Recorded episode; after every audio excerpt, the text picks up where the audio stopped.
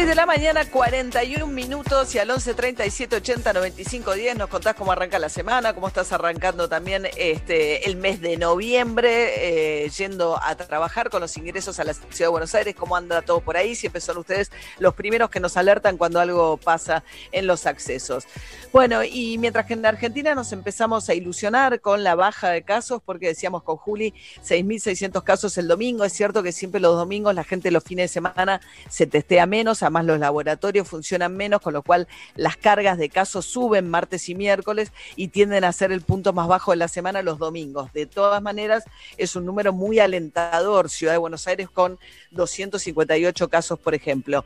Pero claro, esto mismo le pasó ya a Europa, ¿no? Que tuvo un momento en el cual pareció que la ola había pasado, pasó el verano y ahora están muy complicados nuevamente. Vamos a Alemania ahora. Pedro Duarte es periodista argentino, vive en Berlín desde hace tres años. Pedro María O'Donnell te saluda. Buen día, ¿cómo estás? Hola María O'Donnell, ¿cómo estás? Bien, acá estamos, no tan optimistas como en Argentina, pero bueno, viviendo una nueva, un nuevo confinamiento. A ver, ¿qué tipo de confinamiento eh, tienen ahora en Alemania? Bueno, mira, ahora se está hablando de un confinamiento parcial, ya que, eh, diferente a lo que fue en marzo, las escuelas, las guarderías y algunos comercios siguen abiertos. Entonces, toda la actividad productiva no se paró. Pero sí, eh, en este nuevo, las nuevas restricciones dicen que tanto los restaurantes, bares, cafés deben cerrar, deben cerrar las actividades eh, de ocio, de actividades deportivas, eh, y se le pide a la ciudadanía que no se junte con más de 10 personas en lugares públicos o lugares cerrados. Así que bueno, es un poco más leve, pero sin embargo va a parar bastante, lo que va a parar un poco la movilidad y la, y la actividad productiva. Claro, no es tan severa, digamos, del cierre como el que dispusieron, por ejemplo, en Francia, pero de todas maneras, Alemania siempre, Angela Merkel, eh, Pedro, es como el caso de éxito, ¿no? La plantean como eh, las, eh, digamos, las líderes de Europa que mejor manejó el coronavirus. ¿Qué está diciendo Angela Merkel ahora? Bueno, sí, eso es lo que se viene diciendo en toda Europa y en todo el mundo. Sin embargo, debo reconocer que en todo lo que fue octubre se sintió un poco de miedo porque ella misma dice que el sistema se puede desbordar. Sobre todo en lo que es el tema de, los, de las camas de cuidados intensivos para COVID, y es la primera vez que en Alemania se siente que puede llegar a, colapsarse el sistema sanitario. Así que, viste, esto es prueba y error en todo el mundo, eh, y acá esta situación está haciendo que Angela Merkel pida a los ciudadanos que por favor se queden en sus casas, porque hay un miedo de, que se llegue al colapso. Por ejemplo, te digo, en las últimas dos semanas, el 18 de octubre había 769 pacientes en cuidados intensivos. Dos semanas después pasamos a 2061. Casi se triplicó la cantidad de camas de cuidados intensivos utilizadas por COVID. Así que, bueno, la situación se siente un poquito grave y es la primera vez que sentimos un poco de miedo. Ahora, hay mucha, mientras tanto, para estos comercios que cierran, digamos, hay un, también un recrudecimiento de las protestas, ¿no? En toda Europa, de los anticuarentena, hemos visto manifestaciones en toda Italia, por ejemplo, con las últimas medidas que se tomaron. ¿Es fuerte también esto en Alemania, Pedro? Sí, sí, sí, en Alemania hubo hace un mes aproximadamente una protesta muy grande cerca de la puerta de Brandenburgo, de los anticuarentena y el fin de semana hubo una de los gastronómicos que justamente y los hoteleros que son los más afectados por las nuevas medidas. Eh, sin embargo, yo creo que no es, em, digamos, no, no, se pueden tomar eh, tan en serio, digo, no es tanta gente la que realmente está anticuarentena. Eh, los, por ejemplo, los paquetes de medidas económicos de ayuda son realmente grandes y ahora, por ejemplo, se le va a devolver a los, a los gastronómicos el 75% de lo que ganaron en 2019 con un nuevo paquete para, bueno, para que obviamente no, no fundan y cierren sus locales. Pero claro, el grado de ayuda es muy superior, ¿no? Eh, la, la, la, cantidad de dinero que puede inyectar el Estado alemán en este caso. Y sí, ahora se, eh, se anunciaron 10 mil millones de, euros para salvar a las pequeñas empresas, a las empresas que tienen menos de 50 empleados, por ejemplo. Eh, así que sí, el, paquete es bastante más grande. Bien, entonces vuelven a tener restricciones, incertidumbre de lo que puede pasar, pero con escuelas y guarderías, digamos, todo lo que tiene que ver con la escolaridad sigue abierto en Alemania. Eso sigue abierto, es una de las cosas más importantes que, pidieron los, los estados de Alemania, que sigan los colegios y las guarderías abiertas. Eh, así que sí, esto por ejemplo nosotros también lo estamos, eh, lo, hablamos mucho en un programa que yo tengo en un podcast que se llama La Vida de Nosotros y vamos contando cómo se vive en Berlín esta situación. Así que sí, importante hoy no cerrar colegios y no cerrar eh, guarderías y sistema educativo. Bien. Gracias Pedro, que tengas buen día. Gracias a ustedes, buen día. Hasta luego. Pedro Duarte, periodista argentino en Alemania. Después vamos a ampliar, pero todos los estudios estarían indicando que no eh, hay una gran incidencia de mantener escuelas abiertas sobre la propagación del coronavirus, ¿no, Juli? Sí, un estudio que se publicó en Nature, después les contamos más, pero se hizo en distintos lugares del mundo un, un recorrido a ver qué pasaba cuando las escuelas abrían y efectivamente, según estos estudios, la incidencia es muy baja en los contagios. Bueno, y acá en Estados Unidos es uno de los temas de debate de la campaña electoral. Aparece con barbijo en todas las este, apariciones Joe Biden, el contendiente demócrata de Donald Trump, diciendo que Donald Trump es un absoluto irresponsable. De hecho, se metió también a Obama, el expresidente de la campaña, este fin de semana, diciendo que el caso de Canadá muestra que Estados Unidos, de haber llevado bien la, digamos, la lucha contra el coronavirus, tendría por lo menos la mitad de muertos si tuviese el mismo índice de mortalidad que Canadá, dice un país vecino y que eso significa 100.000 muertos menos, por ejemplo, ¿no?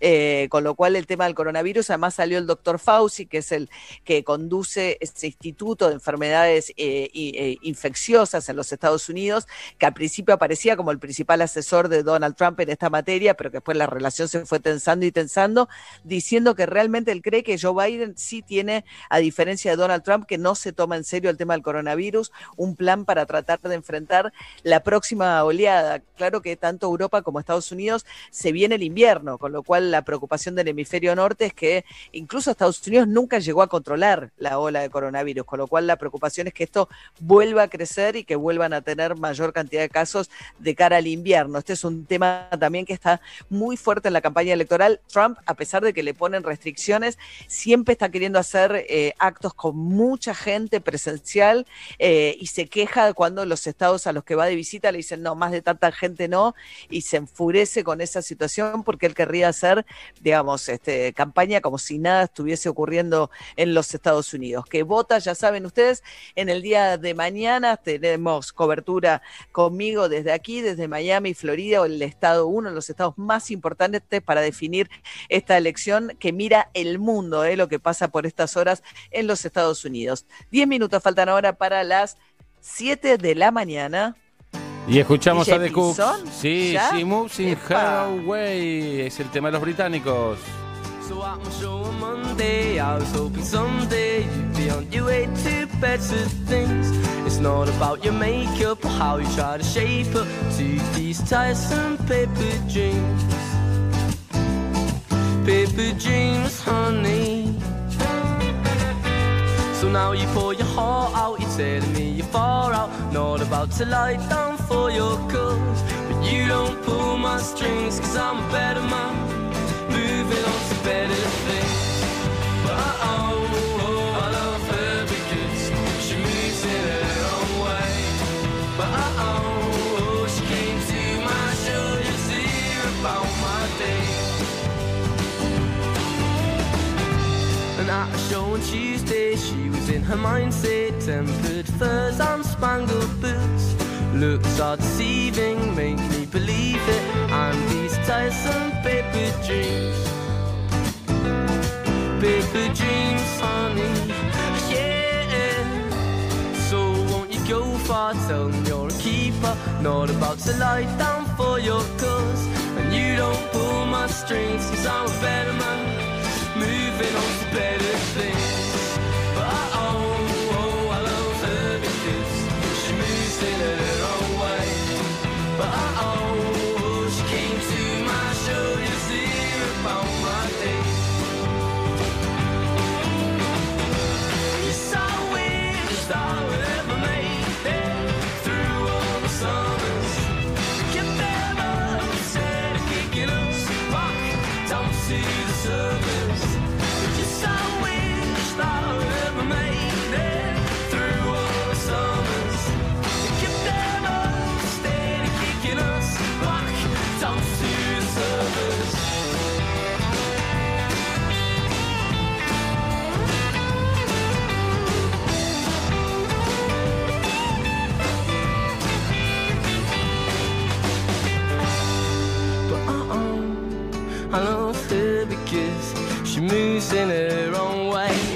Mañana, una mañana agradable ahí en la ciudad de Buenos Aires, cerca de, de 16 grados. ¿Cuánto es Pinci con precisión? Eh, 15.8 en este momento y 14.6 la sensación térmica.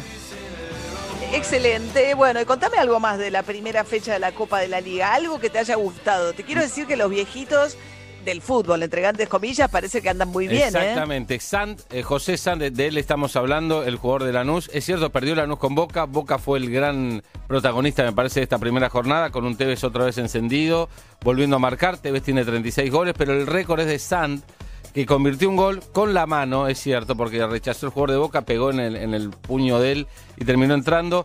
Pero rompió un récord, María.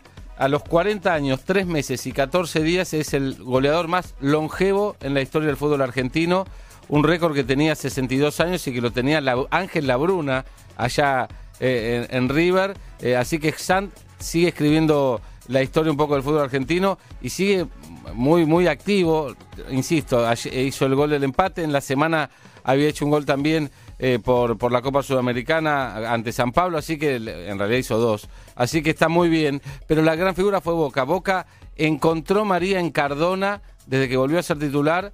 eh, un, juego un poco me- mejor que el que venía llevando y la volvió a meter Guanchope Ávila, que, que no, no era titular hace rato, jugó un tiro en el palo, un gol, así que Boca es una jornada nada más, pero en cuanto a funcionamiento me gustó mucho y la gran decepción de esta primera jornada fue Racing, sin duda, porque de local perdió 4 a 1 y hay una- un tema muy futbolero, ¿no? Porque tuvo el 70% de la posesión del balón y sin embargo le hicieron cuatro goles. Entonces, para nosotros, para los que estamos metidos en el fútbol, está la historia de tengo la pelota, pero pierdo 4 a 1. ¿Cómo es eso? Bueno, eh, van a estar seguramente el tema en debate hoy en, todos los programas de- de fútbol, pero Atlético Tucumán con muchos suplentes le ganó y le ganó muy bien a Racing.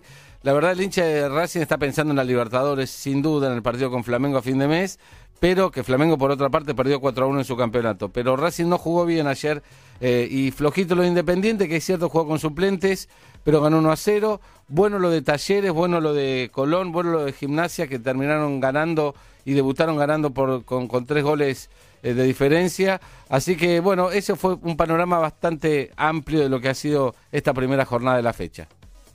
Bien, ¿te gustó Boca? Me gustó Veo Boca. que de San Lorenzo no tenemos nada por decir. ¿Y cuándo juega River finalmente, después de todo el escandalete con la cancha? Mañana, 21 horas, en cancha de Independiente, va a pagar un alquiler menor, no 60 mil dólares como paga para la Copa Libertadores, paga mucho menos, no, no, todavía no se dio a conocer la cifra. Mañana, 21 horas, en cancha Independiente, River y Banfield.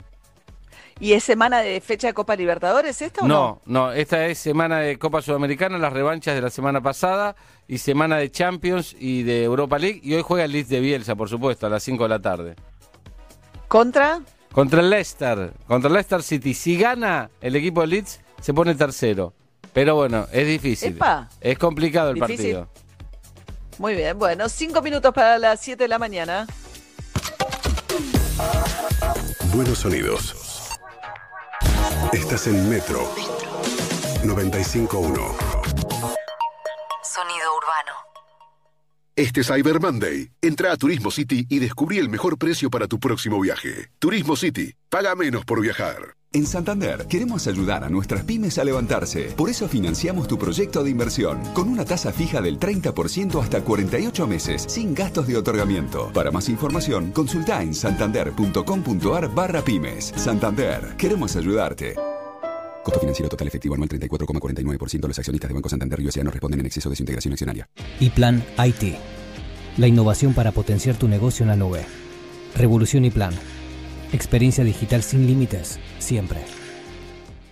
Ahora en Disco y Jumbo todos los martes tenés un 30% de descuento pagando con tarjetas Cencosud en carnes, vegetales, elaborados, fiambres y quesos de venta al peso, más tres cuotas sin interés. Sigamos cuidándonos. Disco y Jumbo. Nos juntamos para darte lo que necesitas y más. No acumulable con otras promociones y descuentos. Para más información y exclusiones ingresa a disco.com.ar y jumbo.com.ar. Válido todos los martes de octubre de 2020 en sucursales Disco y Jumbo adheridas informadas en disco.com.ar y jumbo.com.ar. El miércoles en Coto. Elegí la promoción que más te guste. Hasta 12 cuotas sin interés o 10% de descuento en un pago. Exclusivo de nuestra comunidad. En productos seleccionados de Electro. Exclusivo para venta online. Envío a domicilio sin cargo. Hasta el 4 de noviembre. Coto. Yo te conozco.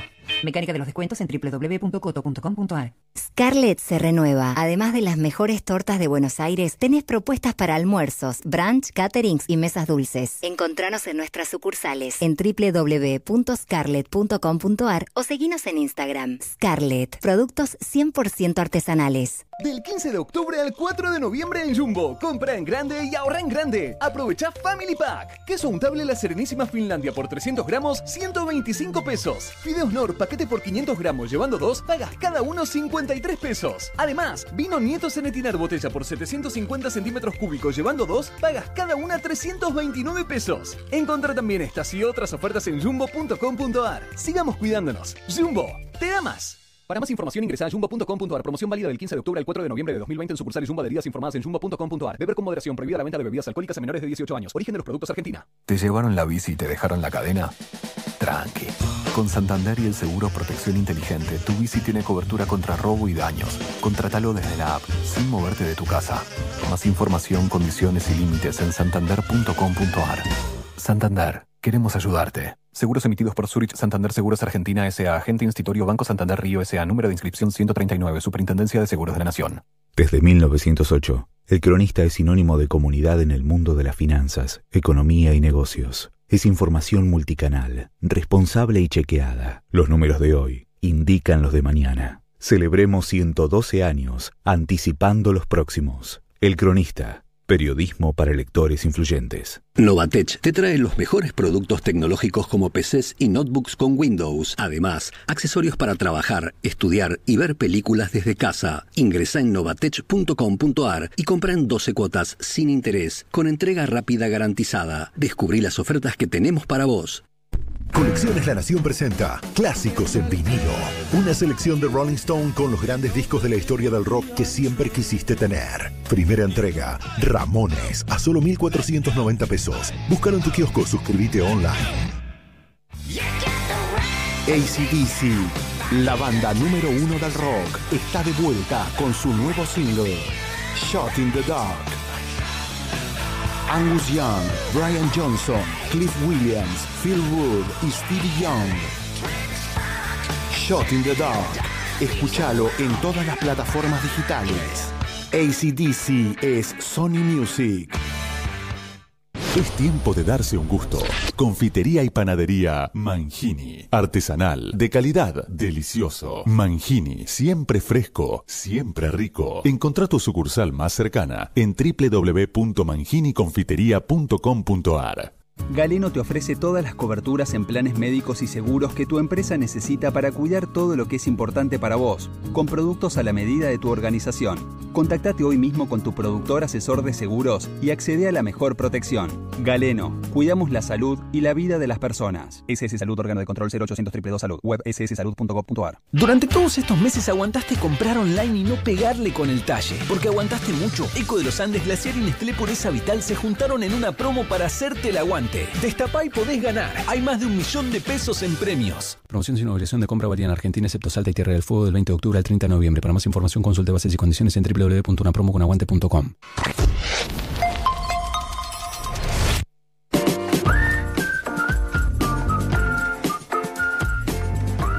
Buen día, a este lunes 2 de noviembre. ¿eh? Estamos arrancando, sí, el anteúltimo mes del año. Parece mentira, cerramos los ojos y eh, nos fuimos a parar a diciembre, después de la cuarentena que arrancó en el mes de marzo. Yo estoy transmitiendo esta semana desde la Florida, en los Estados Unidos. Vine a cubrir las elecciones, que son realmente un hecho de una trascendencia increíble. Eh, son las elecciones más dramáticas de la historia contemporánea de los Estados Unidos, por lo que está en juego y por también la enorme incertidumbre. Ya casi votaron anticipadamente 100 millones de norteamericanos, más de 90 millones de norteamericanos ya fueron a votar. Acá se permite votar anticipadamente y habitualmente no votan más que 150 millones. Entonces, la pregunta es, ¿cuánta gente va a votar finalmente? Acá el voto no es obligatorio. Podrían, eh, el padrón es de casi el doble, digamos, el padrón es de 300 millones de norteamericanos.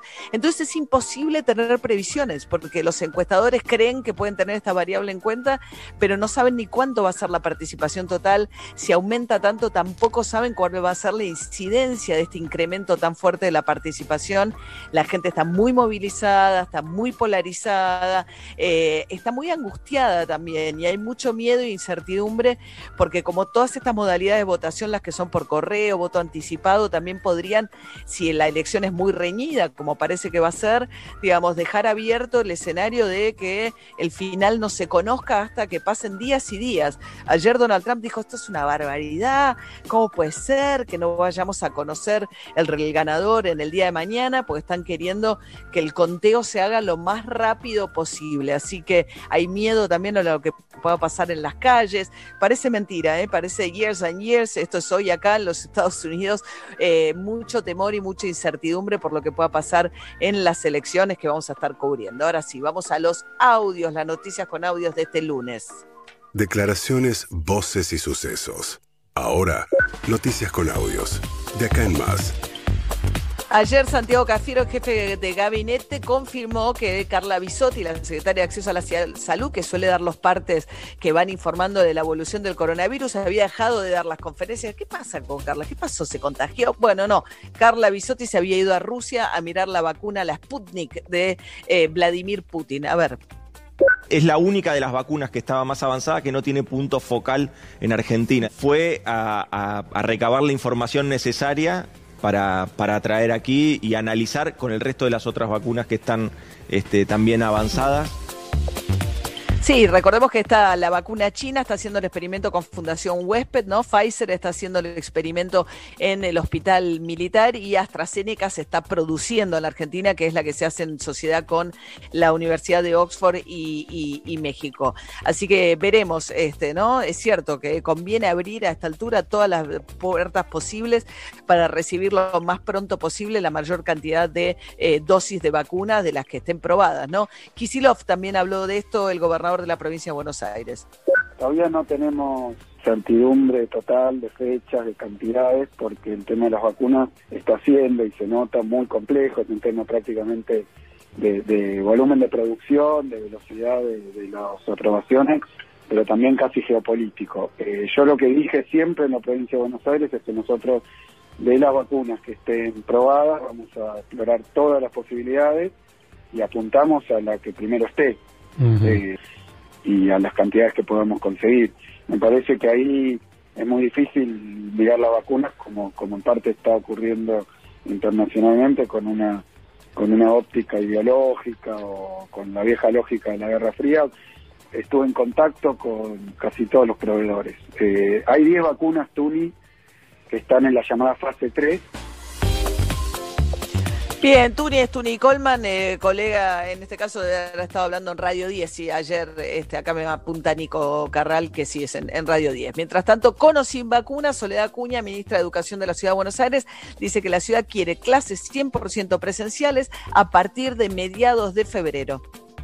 Comenzar el 2021 de forma anticipada en el mes de febrero. Nuestra intención es poder empezar el 17 de febrero.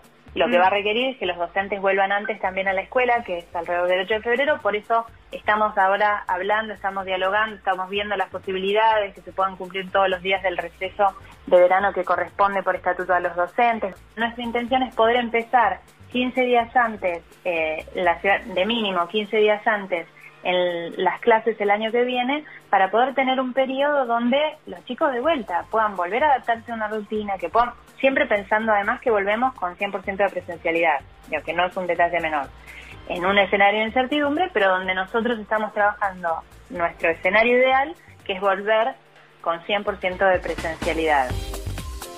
Recordemos que esta puede Bien. ser una negociación complicada porque a, cada vez que la ciudad intentó volver a cierta revinculación hubo gremios, ADEMIS en algún caso, UTE, que repudiaron esta actividad, hicieron paro en ese momento de revinculación, con lo cual hay toda una negociación complicada. Sí, además habitualmente el área metropolitana, así como hemos hablado de que se plantea como una unidad desde varios puntos de vista, es difícil que empiecen las clases en ciudad y distinto en provincia, porque hay chicos y familias que, bueno, pero en todo caso, Kisilov dijo fue más prudente, dijo que van a intentar resolverlo, pero fue más prudente, no le puso fecha, Trota dijo que lo van a empezar a discutir esta semana, el ministro de Educación de la Nación, pero también Trota está menos contundente, antes decía, bueno, yo no veo clases normales hasta que no haya vacuna, me parece que ha retrocedido también, primero por la evidencia que hay en el mundo y lo que está pasando en Europa, que cierra todo menos las escuelas. Las escuelas no parecen ser grandes eh, vectores de contagio y hay una demanda social también de las familias. O sea, hay cierta normalidad para los chicos, primero y principal, y para los padres que no va a volver hasta tanto no vuelvan las clases, ¿no? Y lo que significa en costo para, para los adolescentes estar desconectados de la escuela. Bueno, vamos a repasar un poquito definiciones que dejó Martín Guzmán, ministro de Economía de la Nación. Ayer volvimos con Ernesto Tenemos un reportaje que hicimos con el ministro empoderado. Costó Martín Guzmán, es Ahí se quedó, se quedó María congelada, eh, cortó, estaba hablando de Martín Guzmán, de la nota que hicieron este fin de semana, ayer más precisamente. El que manda en materia económica es eh, Martín Guzmán. A ver, escuchemos el audio. Esa es la misión que el presidente me dio y hacia allí vamos y existe este espacio de diálogo y reflexión que digo donde todo el mundo participa eh, y en donde hay alguien al final que dice, bueno, vamos por acá. Y por ahí es donde se está yendo. Hay una palabra que es la palabra final. Eh, el presidente me dio la misión de que, esa que mi palabra sea la palabra final y eso es lo que está ocurriendo. Ahí va, el presidente me dio la misión de que mi palabra sea la palabra final, dijo. Y empezó, eh, a quejarse Martín Guzmán de que la semana pasada, cuando empezaron a, surtir efecto las medidas que él tomó una vez que el presidente le dio las riendas de la situación, dijo que bajó 25 pesos el dólar blue la semana pasada, que la, brocha, la brecha perdón, sigue siendo alta, pero que los medios no dan cuenta de la baja de la misma manera que, eh, que alertan cuando el dólar blue sube mucho. A ver, escuchémoslo. Fue una semana de muchísimo ruido cuando subieron tantos los dólares paralelos. Y eh, nosotros estamos haciendo cosas para controlar esa brecha y ha ido bajando fuertemente. Ahora, lo interesante, y aquí es donde todos tenemos responsabilidad, es que hay una simetría muy fuerte en la visibilidad que se da en los medios de comunicación también a la suba de la brecha, a la suba de los dólares alternativos con respecto a la baja de los dólares alternativos. Este, esta semana bajó 20 pesos el dólar blue. Voy al 9. Bien, después de decir que bajó 20 pesos y que no le daban eh, suficiente relevancia a ese hecho, eh, habló también de que las tarifas el año que viene van a subir, dijo que eso ya está contemplado en el presupuesto que le dio media sanción la Cámara de Diputados. ¿Por qué? Porque mantiene constantes los este, subsidios y como van a aumentar el costo de los servicios, esa diferencia la van a tener que poner los usuarios. este año estuvo congelado el precio de las tarifas los servicios públicos, no va a ser así el año que viene, donde lo que propone Guzmán es ir bajando paulatinamente eh, el déficit fiscal, no solo la brecha, sino también el déficit fiscal. Después habló también acerca de qué va a pasar este año con el salario de los trabajadores que aún en pandemia lograron preservar el, el trabajo. Admitió Martín Guzmán que este año le va a ganar la inflación al salario. Se han hecho enormes esfuerzos desde el Estado para proteger al trabajo, para proteger a la producción, en un contexto que no tiene precedentes, en un contexto donde toda la economía mundial está cayendo fuertemente. Y en ese contexto se ha logrado proteger en muy buena medida el, poder adquisitivo del salario. Eso es algo, es un logro, es algo de trabajador en blanco con relación y a la dependencia, pero igual va a perder, algo va a perder. En un contexto durísimo donde el producto cae más de 10%. Bueno, Martín Guzmán también dijo que algo clave para que la economía se estabilice en el mediano y largo plazo es un ministro muy sereno, muy tranquilo, sin declaraciones estridentes y lo que trata de plantear es, bueno, cuando se le preguntó por la carta a Cristina Fernández de Kirchner, dijo, bueno, lo que rescató la idea de que hace falta un acuerdo de la oposición y el oficialismo pensando en el, mediano plazo en la Argentina. En este sentido, sorpresivamente, esto habla también de ciertos ruidos en la oposición respecto de cómo pararse frente a la propuesta de tener un diálogo. Jorge Macri, el intendente de Vicente López, dijo lo siguiente. Más allá de las especulaciones de si es para despegarse o no despegarse, bueno, eh, evidentemente fue una marcada de cancha importante para el presidente, me parece a mí. Eh, y ahora hay que ver qué, qué, hace él. Yo creo que sería bueno que se convoque a un, a un diálogo y, y me parece que nosotros tenemos que asistir. Me parece que nosotros tenemos que asistir. Hay un lío bárbaro porque Lilita Carrió dijo que el candidato que propuso Alberto Fernández para ser el jefe de los fiscales, el procurador, que es el juez Daniel Rafecas, debería tener el apoyo de la oposición. Y ahí se armó un despelote porque estaba trabado por parte de otro sector de la oposición. Se pelearon, también hay mucha tensión entre Macri y Lilita Carrió. Carrió dijo que Macri ya fue. Así que lo cierto es que más allá del ruido que generó la carta de Cristina Kirchner dentro del oficialismo, por aquello que hay funcionarios que no funcionan, también hizo ruido en la oposición y metió algún grado de diferencias allí. Bueno, siguen los ruidos de lo que fue el desalojo de Guernica. Escuchen lo que dijo Florencia Arieto, la ex asesora del Ministerio de Seguridad de la Nación. Ella era asesora de Patricia Bullrich y dijo lo siguiente. Estuvieron cuatro, cuatro meses y medio negociando para entrar a los tiros, hubiera entrado el día uno a los tiros. Si nos corrían a nosotros con que éramos la derecha fascista que queríamos represión del pueblo. Ni los Navy SEAL, como se autopercibe eh, Bernie, que se cree que mató a Bin Laden, te dije, ni, ni, ni, los Navy SEAL entraron con esa violencia a matar a Bin Laden. Poquito fuerte la, la comparación, me parece, ¿no? un poquito fuerte porque no mataron a nadie, ¿no? Eh, uno sí se puede, duele mucho y digamos sí. las imágenes del desalojo de familias con niños y casillas altas, muy precarias y bastante polémico también el, el video de Sergio Berni, Juli. Sí, grabó un spot en, eh, justamente en la situación de desalojo, grabó un spot eh, justamente en esta seguidilla que viene haciendo con Fuerza Buenos Aires, es la sigla que viene usando, mostrando cómo él delineaba el mapa por el que iban a entrar, el accionar de, bueno, en total fueron 4.000 policías y efectivos de distintas fuerzas de seguridad eh, moviéndose por la toma de Guernica, grabó un spot y Axel Kisilov y eh, Andrés Larroque, el Ministerio de eh, Desarrollo de la provincia de Buenos Aires salieron a respaldar el accionar y el operativo de Sergio Berni, diciendo Axel Kisilov que no había habido ningún tipo de represión porque no había habido ningún herido, ningún muerto. ¿no? Esto fue una de las cosas que destacó Kisilov. Bueno, y mientras tanto escuchen a Luis Echever, el exministro de Agricultura, después de la orden de desalojo por parte de la justicia del campo que venían disputando con su hermana Dolores Echevere en Entre Ríos. ¿Cómo lo encontraron al campo? Esto dijo Luis Miguel Echevere. El lugar lo encontramos revuelto, muy sucio, con mal olor, o sea, gente sucia vivió ahí directamente. Encontramos muchos, bueno, mucho menos objetos de lo que había, o sea que en definitiva era un grupo de rateros, ¿no? ni siquiera revolucionarios, le quedaba completamente grande. Bueno. Eh, no, no le quedó muy lindo el campo. No, eh, rateros, bueno, en fin. Eh, eh, bueno, no voy a decir nada. 7 de la mañana, 14. No, porque me parece que hay algo medio clasista, racista. Digo, Seguro. entiendo que hay una disputa, que no le gustó que le ocuparan el campo, que le molestó, pero la idea de la suciedad asociada a la pobreza, hay algo ahí que me, me, me Mm, resulta eh, un poco. ¿eh? Sí, es así. Rateros sucios. eh, un poco los que estaban acá, no, así. Sí, le puedes decir, digamos, de tu punto de vista, ocupadores, usurpadores, en todo caso, que fue lo que finalmente dispuso la justicia, que es que se fueran. Y de todas maneras, recordemos que entraron de la mano de Dolores Echevere, que era la que planteaba que era su derecho ejercer la propiedad de su porción del campo. Después la justicia le dijo que no. Hay una discusión de un, de un papel que ella firmó, supuestamente cediendo esa propiedad a la sociedad que la explota, que ella dice que le falsificaron la firma. Veremos después qué dice la justicia.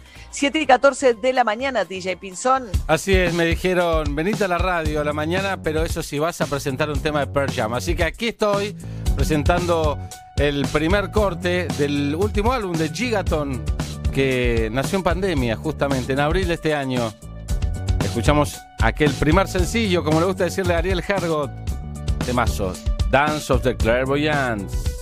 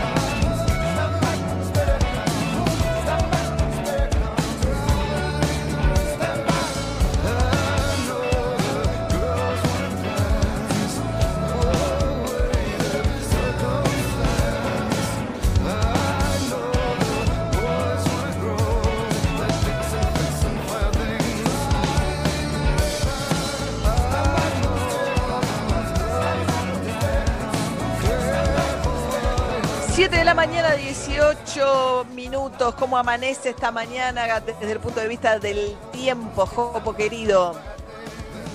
María, ya sube la temperatura en Buenos Aires, ahora 16 grados, 8 décimas, humedad de 69%, cielo despejado, una jornada con el cielo limpio durante todo el día, no hay previsión de lluvias, la mañana ni siquiera fresca, no sobreactúes con el abrigo porque la tarde es de calor suave, de remera, máxima 25 grados. 25, muchas gracias, Jopo. Bueno, y Ari Hergot, vamos a charlar un poquito del Cyber Monday, eh, que arranca hoy, este lunes, martes y miércoles, compras por internet.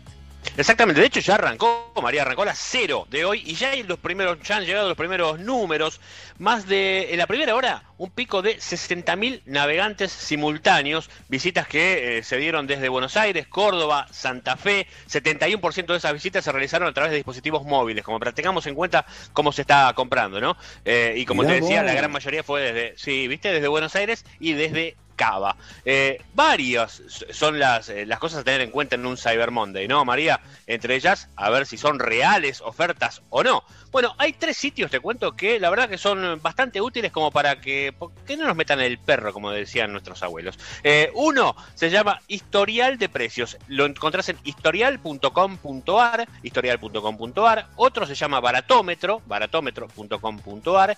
Y el otro es Comparacity, comparacity.com. Todos estos eh, sitios, ¿qué es lo que hacen?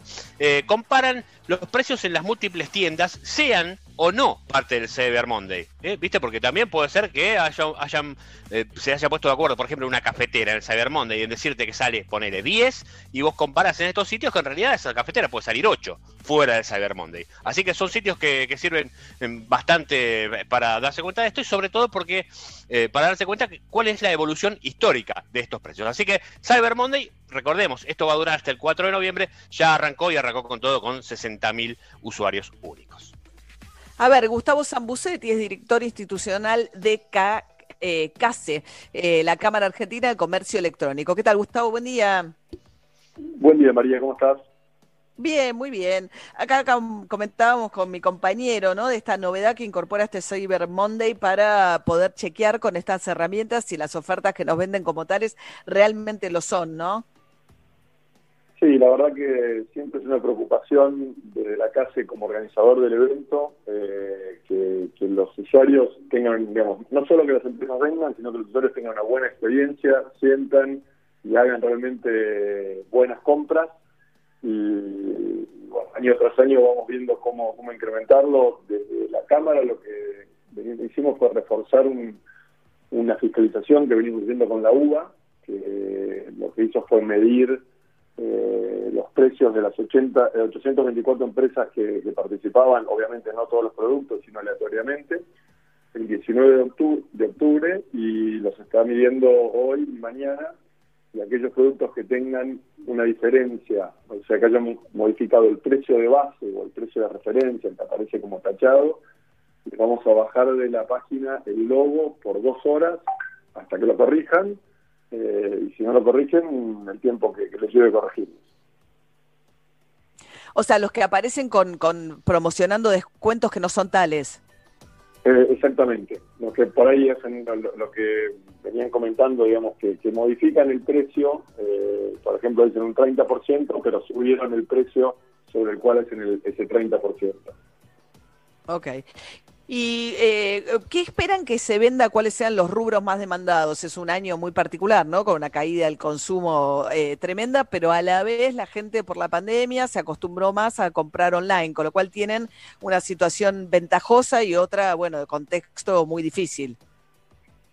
Sí, la verdad que el contexto no es el, no es el mejor, pero el comercio electrónico vino creciendo este año, casi que del primer eh, trimestre al segundo duplicó y en algunas categorías triplicó. Eh, y lo que vemos es que las categorías que, vienen creciendo son aquellas que tienen que ver con el hogar, esto es muebles, hogar y decoración, con, bueno, con- o con uno mismo, cosmética y belleza, eh, indumentaria, alimentos y bebidas, eh, electro y dentro, dentro de electro todo lo que es pequeño electro, cocina, computadoras y esperamos también que esta es una oportunidad para que la industria de viajes que tuvo un año muy muy difícil que Claro. pueda empezar a repuntar. Claro. Eh, sí, y, y hay mucho también, bueno, no sé si todos aceptan, pero la hora 12 y la hora 18 también funciona bastante. Sí, sí, está muy, por lo que vengo viendo en estas horas, está muy presente en viajes eh, y, y también en electro, electrotecnología, básicamente los, los productos que son producidos este, de producción nacional. Ajá. Bien, bueno, muchísimas gracias. Entonces, veremos cómo avanza Gustavo Zambucetti, director institu- institucional de la Cámara Argentina de Comercio Electrónico, este Cyber Monday de tres días. Muchas gracias, ¿eh? Muchas gracias a ustedes, que tengan un buen día. Hasta luego. Bien, entonces, con Parasiti, historial de precios y baratómetro, ¿no? Después los vamos a poner en las redes para que lo tengan, ¿no? Exacto, sí, con, con las direcciones como para que entres. Y te, te cierro con esto, María. Lo más buscado hasta el momento, ¿no? Esto que te decía, estas 60.000 personas, electro y tecno en la número uno. Número dos para indumentaria y calzado. Número tres, muebles. Y la mayoría de la gente que está entrando tiene entre 25 y 44 años, al menos hasta el momento. Claro, son los que buscan también por ahí las ofertas este, que, que, se, que se agotan, ¿no? Está también, eh, no tiene que ver con ofertas, pero Correo Compras, la página de internet del Correo Argentino, que por el primer mes empezaron a hacer una especie de competencia con Mercado Libre, usando la infraestructura del propio Correo, pero con la diferencia que el primer mes te mandan gratuito, los, tanto los este, envíos bonificados, hablando de compras electrónicas, este, y hablando de envíos también, fíjense lo- un estudio súper interesante que salió acerca de quiénes son los repartidores, Juli. Sí, un, estudio que hizo el Instituto Gino Germani, que depende de la Universidad de Buenos Aires, y que, entre otras cosas, miró qué le hizo la pandemia a ese universo de repartidores de las aplicaciones en las que estamos usando tanto en este contexto de eh, aislamiento. Bueno, eso hizo que, por un lado, los consideraran trabajadores esenciales, esto no es menor, y por eso, eh, y por la demanda, la altísima demanda, creció un 30% la cantidad de repartidores que están eh, trabajando para las aplicaciones y la mayoría de las personas que se incorporaron a este trabajo en tiempos de pandemia son mujeres. Antes, habitualmente, en otro estudio que había hecho el Instituto Gino Germani, el perfil habitual de este trabajador era un varón joven, muchas veces eh, eh, venezolano, y ahora actualmente el 42% de los trabajadores ya son argentinos. Ahí hay también un cambio porque antes era eh, habitualmente un rubro muy reservado a migrantes venezolanos que no encontraban ningún trabajo en ninguna en ningún otro rubro y que apostaban por esta opción. En promedio trabajan 48 horas semanales, que es el máximo que eh, permite la ley de contrato de trabajo, si bien digo no están sujetos especialmente a esto, pero sí que es ese máximo establecido y el promedio de lo que ganan es entre 40 y 41 mil pesos por eh, mes trabajando y pedaleando todas esas horas por semana. La hora de fin de semana es la que más paga, digamos, paga mejor, pero sí, se está dando este cambio que te digo, más mujeres, más personas en general y eh, mucha gente pensando que de acá al año que viene va a trabajar de lo mismo. El 50% o por lo menos cree que de acá al año que viene va a estar trabajando de lo mismo y un 25% dice que mientras hace esto busca otros trabajos. Sí, es un trabajo duro, ¿no? Imagínate la lluvia, bueno, en esta época del año es mejor y sobre todo los que pedalean y los que no tienen una moto, ¿no? Son los Que siempre recomiendan laburo. que la propina en mano y no a través de la app porque se les lleva una partecita, una comisión, así que quienes puedan bajar a la planta baja con la propina en efectivo, siempre Sí, yo hago eso, sí, sí, claro, porque hay algunas aplicaciones ahora que no existe más Globo, fue un duelo para mí el, el fin de Globo, este, que compró pedido ya, eh, que claro, que se dedica a otras cosas, entonces el envío de cosas no es la principal actividad de pedido ya, es más, no sé, bueno, estoy tratando de adaptarme a la salida de Globo, este, pero sí, propina siempre en mano, buen re- eh, consejo de Juli. 7 de la mañana, 28 minutos, una mañana cálida en la ciudad de Buenos Aires, 25 la máxima para el día de hoy, lunes 2 de noviembre, estamos arrancando el mes, estamos arrancando la semana.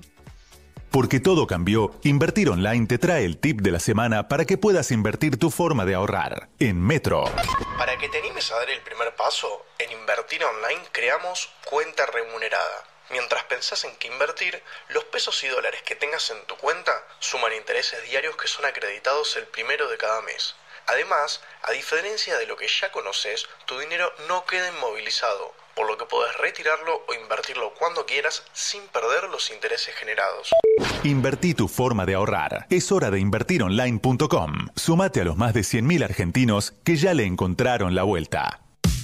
Primavera 2020. Metro 95.1. Sonido urbano.